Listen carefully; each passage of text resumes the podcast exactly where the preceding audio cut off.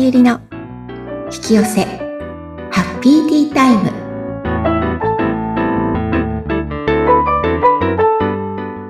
ム。こんにちは。こんにちは。自己実現コーチの深田さゆりです。今日もハッピーなティータイムを送りましょう。さゆりさん、よろしくお願いいたします。はい、よろしくお願いします。今回のハッピーアイテムは何でしょうか？はい、今回はですね、前回のブラフベーカリーさんのカフェパン、そこで食べられる、はい、そのベーカリーのパンを、はい、場所が違うところにちょっとありまして、ええ、アンダーブラフコーヒーって言うんです。うん、はい。で、私の住んでる、住んでいたですね、前の家のめちゃくちゃ近いところにあって、はい、うん、そこのね、あの、まあ、パンはもちろんブラフ、うんと、トーストも食べられるブラフベーカリーの、うんと、何でしたっけ、ブラフブレッドかも食べられたりするんですけれども、はい、お惣菜パンとか他のこパンもすごく美味しくって、その中の、うんうん、えっとね、なんだっけな、あ、モンテクリストっていうパンが、はい、うん、お惣菜パンがすごく美味しくて、はい。あのー、ちょっとね、クロックムッシュと似てるんです。はい。あの、クロックムッシュってホワイトソースが入ってて、上にチーズ、うん、ハム、ハムとか入っててチーズなんですけれど、はい。えっと、モンテクリストは、ホワイトソースではなくて、確か、ベーコンか何かと、ちょっと覚えてないんですけど、目玉焼きが入っていて、はい。で、その上に、な、なんだろう、なんかチーズかなんかだから、ちょっともうあんまり覚えてないんですけど、美味しいのは確かなんです。目玉焼き乗ってると美味しいですよね。美味しいです、うん。で、そのパンが私大好きで、それと一緒に、おすすめはね、大人のためのフローズンカフェっていうのがあって。あ、おすすめそっちなの？そうそう。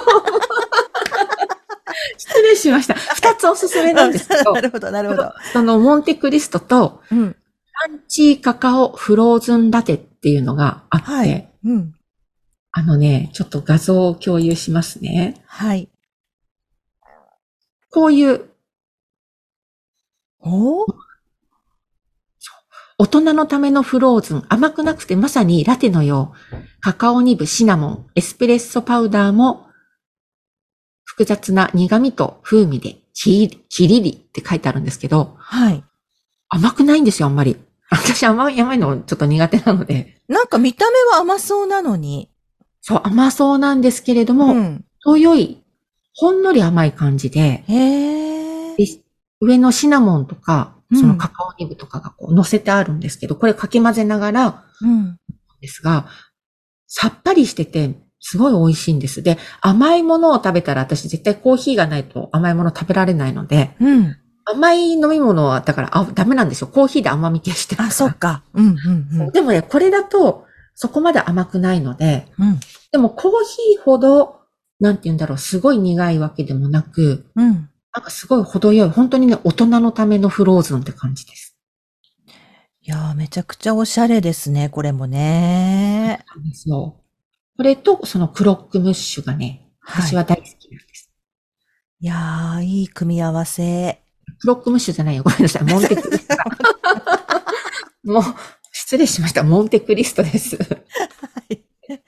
ねあの、本当に。あれはね。いろいろありますからね。そうです。いやー、いいですね、うんうん。モンテクリストはちょっと画面、ちなみさんしか見えなくて、あの、リスナーの方には申し訳ないんですけれども、こちらなんですよ、これ。おー、なんか思ってたのとちょっと違うけど。ね、あ、両、パンが、うん、両方にサンドされてて、上下にパンがあって、うん、その上にチーズですね、これね、乗ってるのは、ね。うん、チーズ。うん、間にベーコンと卵が入ってます。うん、はい、目玉焼きが入ってます。めちゃくちゃ美味しそうです。そうなんですよ。これもね、人気ですぐなくなるんですよ。すぐなくなるもの多すぎですね。ねなので、私は予約してから行きます。高い。なんかね、予約がで、電話でね、予約できるんですよ。あ、そうなんですね。実はね、サラダも美味しいんです。ああ、サラダもつけたらさらになんか体にもね、いいし。うん、サラダってかなり量多いですよ。あ、そうなんですか。一パックでサラダだけでもまあまあお腹いっぱいになる感じ。うーん。なので、私はでもサラダだけじゃ足りないので、うん、すぐお腹空いちゃうから、はい。モンテクリストとサラダを取っておいてもらうんです。うん。うーん、いいですね。ね、こんなところ、ぜひね、あの、元町の商店街ではなくて、本木通りっていう通りがね、えっと、バス通りがあるんですね。はい。石川町の駅を出て、えっと、大通り側にちょっと向かうと、バス、バス通りがあるんです。うん。元町商店街側に向かっていくと。で、その、バス、バスに乗ると、あの、ななふん、ごふんぐらいかな、ご、ろっぷんぐらい乗ってると、このパン屋さんの近くに降りることができるので。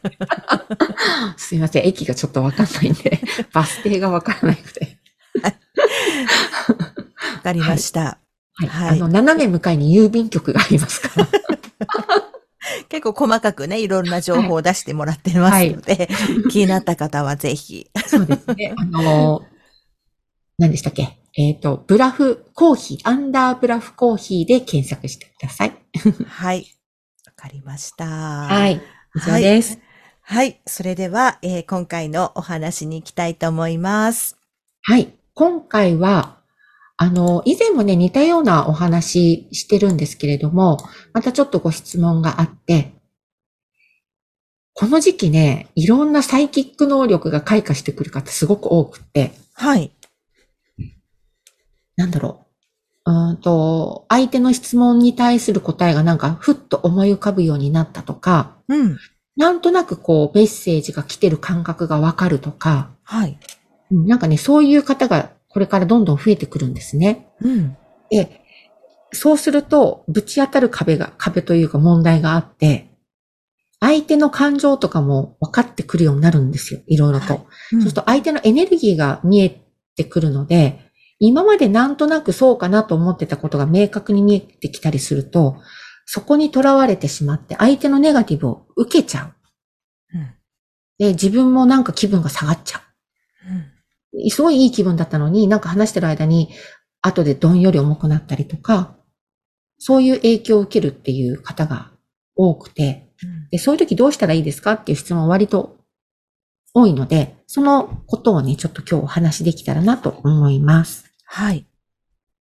はい。で、これ、相手のネガティブの影響を受けるために、まず自分を守るっていうことを、今の時代はまだしなきゃいけないんですね。うん、で、それは私たち今、三次元っていうスピリチュアルのこれ話の表現なんですけれども、いわゆる今までの地球のあり方が三次元的。三次元的っていうのは喧嘩があったりとか、えっと、相手と自分は全然違うもんなんだっていう分離を体験する。うん、まあ、苦しみがあってのた喜びよね、みたいな状態がさん次元なんですけれども、はい、そこからご次元っていう本当の幸せだけが幸せの世界に行く。ちょうど中間にいるので、よ次元にいるって言われてるんですけれど、はい、よ次元っていうのはやっぱりさん次元的なこの苦しみも混在してる世界、まだまだ混在してるんです。うん、ただ、えっと、かなりその幸せをすごく感じられる状態が長くなってきたり、はい、そう、自分の周りに似たような人が集まってきたり、自分の思考が色濃く出始めてる時期なので、うん、すごいネガティブな人とのお別れみたいな形が生じてるところなんですが、まだまだ相手のネガティブを受ける段階にいます。うん、なので、しっかりしたプロテクションというのは確かに必要です。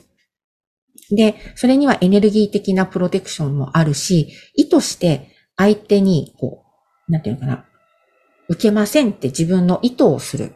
相手のネガティブは私は受けませんって意図をすることも大切なんですけれども、一番は、あのー、自分を守るって思うの、実はちょっと逆なんですけど、守ってるんですけれども、自分を相手から守るんだっていう守りの体制、要は鎧をいっぱい敷くのではなくて、はい。あの、相手を受け入れていくっていうことに意識を切り替えない限り、うん、相手のネガティブを受けてしまうんです。ほう。うん。でね、この受け入れるっていう言葉を勘違いされている方がすごく多くて、うん、受け入れるっていうのは、同調したりとか相手と同じ気持ちになるっていうことではないんですね。うん、自分はいい状態を保ちながら、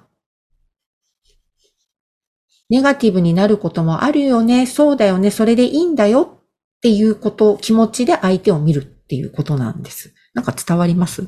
だから、あのー、そう、相手がネガティブであったら場合、うん、自分もネガティブに一緒になるのではなくて、うん、あくまでも自分は自分できちんといい状態を保ちながら、うん、この人は今こういうネガティブで、そういう時もあるなっていうことをそのまま、うん、そのまま見るっていうか、そうそうそうそう、そういうことですよね。そういうことです、そういうことです。うんうんうん、この時に自分も、えっと、今までの地球のあり方って、うん、同調してあげること、一緒に落ちてあげることが優しさだっていう勘違いをすごい多くの方がしていて、うん、これをやるから苦しくなるんです。うん、で、あり地獄をね、ちょっと考えてほしいんですけども、あり地獄に落ちてる、落ちていく人がいて、あ、あなた大変だ、私も一緒に落ちるわって言ったら、誰が引き上げてあげるんですかってことになるんですよ。うんうん、誰も引き上げてくれる人がいなくなっちゃうので、はい、自分は引き上げた、前目の前の大変な人を引き上げたいと思ったら、落ちちゃいけないんです。あり地獄に。うん。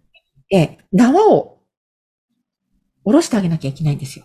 うんうんうん、で、そういうことを、えっと、そういう表、そのことを実際に感情的に言うと、自分がネガティブに一緒にならない。自分はルンルン状態でいる。はい、でも、うん、ルンルン状態でいて、目の前に落ちている人がいたら、なんか申し訳ないなってどうも思うらしくって。はい。だから、なんだろう、すごくもう大変なの私って言ってる時に、あ、そうなのよかったわね、なんていう表現をしろって言ってるんじゃなくて、はい。なんていうのかな、その落ちているけれども、その人は必ず上がってこられるんだ。私と今同じ状態に必ずなるっていう視点で見るのと、うん。大変よね、そうよね、その気持ちわかるわっていう見るのと、うん、全然自分の状態が今変わったのわかります？はい、わかります。そうです、うん。その、あ、この人絶対大丈夫、あた、また前のように元気になるっていう状態で見てくださいねってことなんです。うん。そうするとね、相手のネガティブに引っ張られないので、はい、自分が落ちないんです。でね、これね、ネガティブをもらうと思ってるけど、そうではなくて、はい、自分が相手のネガティブに同調した瞬間、自分が下がるんです。波長が。うん。だから気分が悪くなるんです。うん。自分が下げてるんです。はい、そのことに気づかないと、なんか、あ、目の前の人が暗くて、うん、重たかったから私もらっちゃったって、もらうことはできないです。もらうのは、自分がもらいます、私受け取りますって手を出して受け取らない限りもらえないんです。うん、自分が無意識でやってるよっていうことにまず気づくと、あ、今もらおうとしてたって気づけて、うん、これはもう私はもらわない。同じ波動にはならない。私は常にいい状態を保ちますって意図するだけで落ちないんですよ。はい。うん。これをね、やるといいと思います。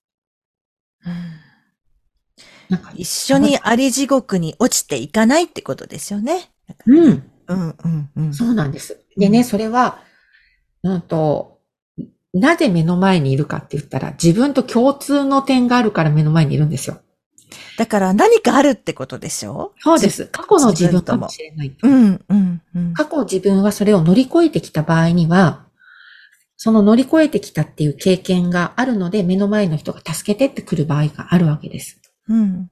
そしたら自分は乗り越えられたんだから、あなたも乗り越えられるわっていう目で見てほしいっていうこと、うん。その過去の痛かった時の自分に、痛みを持っていた当時の自分に戻って、戻っちゃダメよってことなんです。うん、もし戻ってしまうとしたら、まだ自分の中で手放しきれてないってことなんです。その痛みを。うん、本当に手放したら戻れないんです。うん、だから、自分が下がったっていうことは、相手の人の痛みや、そのネガティブなことを、あ、私まだ若干握ってんだなってことなんですよ。うん。そしたら自分が手放せばいいんです、それを。なるほど。うん。でね、あの、目の前の人のネガティブを自分がまた統合していく、まあ、統合、手放して統合するといいんですよって話をしたら、あ、でも、人のものなので統合できないですよねって言われて、うん、でその時点がでも間違っていて、今さっき言ったように、目の前にいるということは、自分の中に必ずあるんです。うん、同じものが。うん、だから、目の前の人と何が今共通して、私は何に反応してるのかなって、落ちるところはどこなんだろう、どこの部分に自分が嫌だって感じるんだろう、どこが怖いって感じるんだろう、どこがかわいそうって感じるんだろう。その感じたネガティブな感情を統合するんです。と手放して。うん。うん。統合っていうのは、その気持ちは本当の自分ではない、エゴの、エゴが発している気持ちなので、それを手放して、かわいそうだなって思って分離してる、目の前の人かわいそうじゃな、だなじゃなくて、あ、このかわいそうな状態も私だったんだ。でも、このかわいそうな状態を受け入れるってことな、な、なんて言ったらいいのかな。これでも大丈夫なんだよって思うっていう言い方かな。うん、だから、そこれは同調とは違っていて、そう、受け入れなんです。うん、うん、うん。そう。